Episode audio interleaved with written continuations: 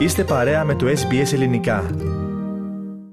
Ραδιοφωνία SBS, ακούτε το ελληνικό πρόγραμμα στο μικρόφωνο ο Πάνος Αποστόλου. Επαιτειακή εκδήλωση για τα 50 χρόνια από την εξέγερση των φοιτητών και φοιτητριών του Πολυτεχνείου της Αθήνας διοργανώνει η Επιτροπή Μνήμης Πολυτεχνείου της Μελβούρνης. Σύμφωνα με τους διοργανωτές, το σύνθημα των ηρωικών φοιτητών και φοιτητριών για ψωμί, παιδεία, ελευθερία είναι ακόμη επίκαιρο και μας οδηγεί σε νέους αγώνες. Η εκδήλωση θα πραγματοποιηθεί την Κυριακή 19 Νοεμβρίου στις 2 το μεσημέρι στο Victorians Trades Hall που βρίσκεται στη διεύθυνση 54 Victoria Street στο προάστιο Κάλτον της Μελβούρνης. Θα μιλήσει ο ελληνικής καταγωγής φοιτητής Δημήτρης Ταφίδης.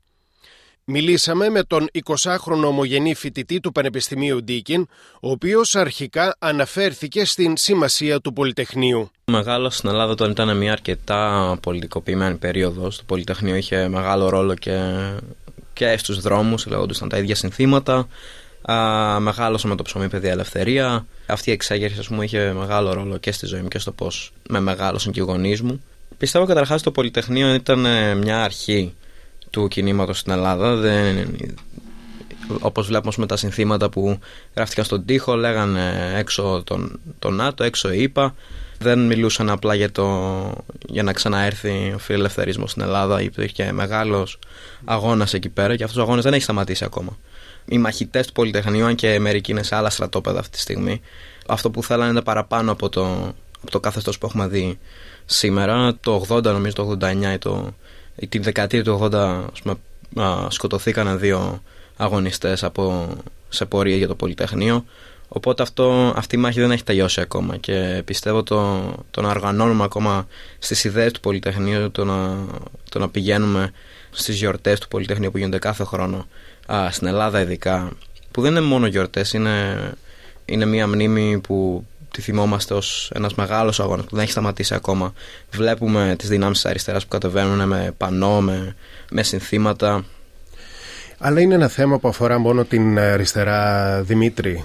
Αν και βλέπουμε πολλά φάσματα της πολιτικής να λένε για το Πολυτεχνείο, η αλήθεια είναι ότι αυτοί που άρχισαν το Πολυτεχνείο δεν ήταν άτομα της δεξιάς. Βλέπουμε, ας πούμε, τώρα την τελευταία δεκαετία στην Ελλάδα να γυρνάει η ιδέα του φασισμού, να γυρνάει από τα κόμματα όπως τη Χρυσή Αυγή, κόμματα όπως τους Σπαρτιάτων τώρα. Πολλοί λένε ότι δεν ήταν μόνο η αριστερά, αλλά εγώ πιστεύω ότι η μάχη συνεχίστηκε από την αριστερά και δεν ήρθε από το κενό αυτή η εξέγερση. Δεν ήταν κάτι το οποίο απλά εμφανίστηκε στην ελληνική ιστορία. Υπήρχε μεγάλο κίνημα και πριν από τη δικτατορία και μετά τη δικτατορία, στην οποία η αριστερά έπαιξε μεγάλο ρόλο. Τα Ιουλιανά από πριν που χαρακτηρίζονται από μαζικά, μαζικές απεργίες, μαζικό αγώνα και γενικά σε όλο τον κόσμο βλέπουμε επαναστάσεις γύρω γύρω. στη Γαλλία το 68 υπάρχει ο Μάιος του 68, στην Πορτογαλία εργατική επανάσταση, στη Χιλή βλέπουμε την επανάσταση εκεί πέρα που κατέρευσε με τον Πινοσέτ και στο Πολυτεχνείο ακόμα μπροστά στον τοίχο φαίνεται λαϊκά το Ιχούντα μετά από κάτω γράφει ακριβώς Αγέντε, ο πρωθυπουργός της Χιλής πριν τον Πινοσέτ. Βέβαια είναι μηνύματα τα οποία μπορεί κάποιος να τα κατανοήσει καλύτερα όταν ζει στην Ελλάδα, μεγαλώνει στην Ελλάδα αλλά πώς αυτά τα μηνύματα του Πολυτεχνείου ε, μπορούν να, ε, να ενταχθούν σε αυτό που λέμε ελληνική εκπαίδευση, ελληνική παιδεία, ελληνικά σχολεία στην Αυστραλία.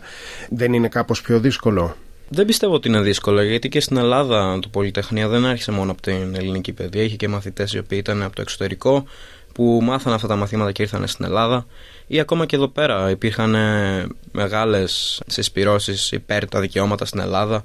Έχει φωτογραφίες από την ελληνική κοινότητα το τη δεκαετία του 60 με 70 πριν ακριβώς πέσει η δικτατορία με πανό που λένε δικαιώματα στους Έλληνες, κάτω η Χούντα. Και αυτό είναι στην Αυστραλία. Πιστεύω ότι τα δύο δεν, δεν μπορούν να χωριστούν Τώρα μιλάς με μια συνθεματολογία που ήταν έντονη τη δεκαετία του 70, ίσως και το 80 και μπορεί και στο 90 λόγω του ε, δικοματισμού του έντονου. Αλλά πώς φέρνουμε αυτά τα μηνύματα 50 χρόνια μετά, μεσό αιώνα μετά, δηλαδή ποιο είναι το μήνυμα του Πολυτεχνείου, ποιες αξίες πρεσβεύει σήμερα, mm. γιατί να έρθει ο άλλος να σε ακούσει στην ομιλία που θα δώσει για την εκδήλωση, για την επέτειο; Βλέπουμε στον κόσμο ότι γίνονται πράγματα τα οποία θέλουμε να μαχηθούμε κατά ας πούμε, τη κλιματική καταστροφή που γίνεται τώρα. Βλέπουμε στην Ελλάδα πλημμύρες, βλέπουμε εδώ πέρα φωτιές. Σε όλο τον κόσμο υπάρχει ο κίνδυνος πολέμου παντού. Αυτά τα προβλήματα δεν έχουν σταματήσει ακόμα. Αυτά τα βλέπαμε και το 50 και το 60 και το 90 και το 2000 και τώρα ακόμα. Τα μαθήματα του Πολυτεχνείου πιστεύω δεν ήταν μόνο για τους Έλληνες μαθητές εδώ πέρα. Πιστεύω ήταν για όλους τους μαθητές σε όλο τον κόσμο. Ότι μπορεί να νιώθεις ότι είσαι ένας μαθητής, απλά τι μπορώ να κάνω. Αλλά αυτό, το, αυτό το ίδιο πράγμα το λένε και άλλοι εκατομμύρια μαθητές. και οι μαθητές του Πολυτεχνείου δεν ήταν ένα και δύο άτομα, ήταν πολλά άτομα που θέλουν να παλέψουν ένα καλύτερο κόσμο. Και αυτό μπορούμε, μπορούμε να το κάνουμε και σήμερα. Μπορούμε να παλέψουμε και για ένα καλύτερο κόσμο σήμερα. Πώς; πιστεύω το να οργανωθούμε, να οργανωθούμε στα σχολεία, να οργανωθούμε. Τι είδους οργάνωση; Οτιδήποτε μπορούμε. Δηλαδή, μπορούμε να οργανωθούμε σε οργανώσεις οι οποίες μάχονται για ένα καλύτερο αύριο. Μπορούμε να... Δηλαδή λες παιδιά που είναι στην εφηβεία να ενταχθούν σε οργανώσεις ανθρωπιστικές; Τα έζησα εγώ αυτά τα χρόνια στην Ελλάδα. Δηλαδή δεν θα με έστελναν και οι γονείς μου. Παρόλο που ναι, ήταν ανοιχτόμυαλοι γενικότερα σε τέτοιες ιδέες. Δηλαδή δεν μπορεί να οργανωθεί κάτι για να πετύσουν κάτι οι μαθητές μέσα από το σχολείο, μέσα από το curriculum που λέμε, από το πρόγραμμα διδασκαλίας. Το να υπάρχει ένα άτομο με καλές ιδέες, αυτό μόνο του πιστεύω ότι είναι ουτοπιστικό. Ότι ένα άτομο με καλές ιδέες απλά μπορεί να αλλάξει τον κόσμο. Α, πιστεύω ότι δεν είναι αρκετό να έχεις καλές ιδέες, πρέπει να έχεις και άτομα που για να μπορείς να τις μπρόξει αυτές τις ιδέες. Πιστεύω ότι το ουτοπιστικό, αυτό που λέμε, πούμε, δεν μπορούμε να παλέψουμε για ένα καλύτερο κόσμο, ότι είναι ουτοπιστικό. Δεν μπορούμε να βλέπουμε να παλέψουμε για κάτι το οποίο για παγκόσμια ειρήνη, ας πούμε. Πιστεύω ότι αυτό δεν είναι αλήθεια. Άμα ήταν ουτοπιστικό, δεν θα, θα είχαμε σταματήσει να παλεύουμε εδώ και πολύ καιρό. Άμα είναι τόσο μακρινή αυτή η ιδέα, θα είχαν σταματήσει να, να μάχονται. Αυτή η μάχη βασικά δεν άρχισε πρόσφατα με καινούριε ιδέες. Αυτή η μάχη υπάρχει εδώ και 100 χρόνια προσπαθούμε για αυτό το πράγμα και το καλό είναι ότι χρειάζεται να νικήσεις μόνο μια φορά, όχι συνέχεια. Ναι, λέω ότι να οργανωθούν σε οργανώσεις χιουμανιστικές αλλά και με ιδέες οι οποίες όντως μπορούν να αλλάξουν τον κόσμο. Τώρα βλέπουμε ας πούμε ότι όλα αυτά τα, τα άτομα του Πολυτεχνείου που μπήκαν σε άλλες οργανώσεις που δεν είχαν αυτό το ρόλο. Εννοείς τι πορεία ναι. είχαν αυτά τα άτομα που ναι, τα οποία πολλά κομματικοποιήθηκαν, μπήκαν σε κόμματα μεγάλα, κυβέρνησαν τον τόπο και από τα δύο μεγάλα ξέρεις, ρεύματα ναι. και από αριστερά και δεξιά και ο άλλος το φέρνει ως παράδειγμα προς αποφυγή. Γιατί λένε κοιτάξτε πώς κατάντησαν οι μαχητές του Πολυτεχνείου. Πιστεύω όμως ότι δεν ήταν ότι οι ιδέες των μαχητών ήταν λάθος και γι' αυτό κατάντησαν έτσι. Πιστεύω ότι οι οργανώσεις που μπήκαν μέσα και οι πολιτικοί πίσω από αυτές τις οργανώσεις δεν ήταν σωστοί. Το να κοιτάμε τον κόσμο με το, με το μάτι του ότι θα έρθει ένας μεγάλος άνθρωπος με καλές ιδέες και θα αλλάξει όλα. Αυτό δεν γίνεται. Αυτό είναι το ουτοπιστικό. Για να προσπαθείς να αλλάξεις όντως τον κόσμο, πρέπει να πας με πολλά άτομα μαζί. Και όχι μόνο να πεις ότι εντάξει, θα γράψουμε, θα ναι. κάνουμε ξέρω, τα μαθήματα στο σχολείο για το Πολυτεχνείο, θα πούμε ξέρω, τα ποιηματάκια μας και αυτό. Αυτό πρέπει να το επεκτείνουμε. Δεν μπορούμε να μιλάμε απλά για το Πολυτεχνείο, πρέπει να δράσουμε σε αυτές τις ιδέες. Να πάμε και στο τελευταίο κομμάτι της κουβέντας που έχει να κάνει με την εκδήλωση που θα γίνει στις 19 του Νοέμβρη. Μήπως μπορείς να μας δώσεις α, περισσότερες λεπτομέρειες της εκδήλωσης; Ε, φαντάζομαι θα ξεκινήσει μετά το μεσημέρι. Αν έχεις περισσότερες πληροφορίες ε, να τις μοιραστείς μαζί μας. Η εκδήλωση θα αρχίσει με την ομιλία που θα δώσω. Θα υπάρχουν φυσικά χαιρετισμοί κτλ. Θα είναι στα ελληνικά ή στα αγγλικά. Στα ελληνικά θα είναι στα ελληνικά. Αν και θα έχω ένα πρόλογο στα αγγλικά για τα άτομα που μπορεί να, να μην καταλαβαίνουν εύκολα ελληνικά. Θα υπάρξει ένα μουσικό κομμάτι όπου θα, θα παίξουν όργανα, θα παίξουν τραγούδια τα απαγορευμένα που λέμε του Πολυτεχνείου και θα έχει ένα πιο θεατρικό κομμάτι το οποίο θα είναι για, για τις μνήμες αυτής, του αγώνα ας πούμε. Τι μας είπαν αυτά τα άτομα; Το κομμάτι το θεατρικό, αν δεν κάνω λάθος, πρέπει να είναι από το Δημιουργικό Κέντρο Δράματος και Τεχνών, το τμήμα ενηλίκων ναι. της ελληνικής κοινότητας Μελβούρνη. Είναι ανοιχτή για όλους η εκδήλωση, είναι δωρεάν και πού ακριβώς θα γίνει και πότε ξεκινάει; Θα ξεκινήσει στις 2 η ώρα την Κυριακή, 19 Νοεμβρίου. Θα είναι στο Trades Hall.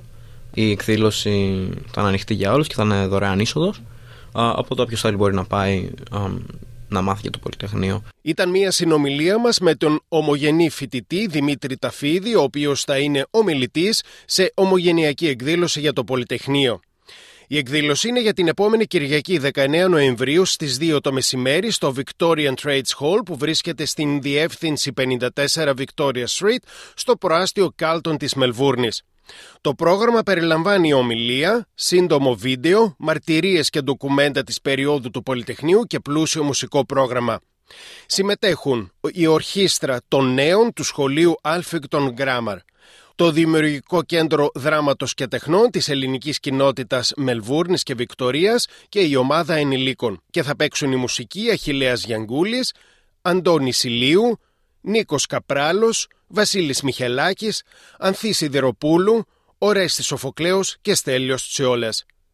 Μέλη της Επιτροπής Πολυτεχνείου της Μελβούρνης είναι η Ελληνική Κοινότητα Μελβούρνης και Βικτορίας, ο Ελληνικός Αγρατικός Σύνδεσμος Δημόκριτος, ο Σύνδεσμος Αγωνιστών Εθνικής Αντίστασης και η Λέσχη Φίλων του Κομμουνιστικού Κόμματος Ελλάδας. Στο τέλος της εκδήλωσης θα προσφερθούν καφές και εδέσματα, ενώ η είσοδος είναι ελεύθερη για το κοινό.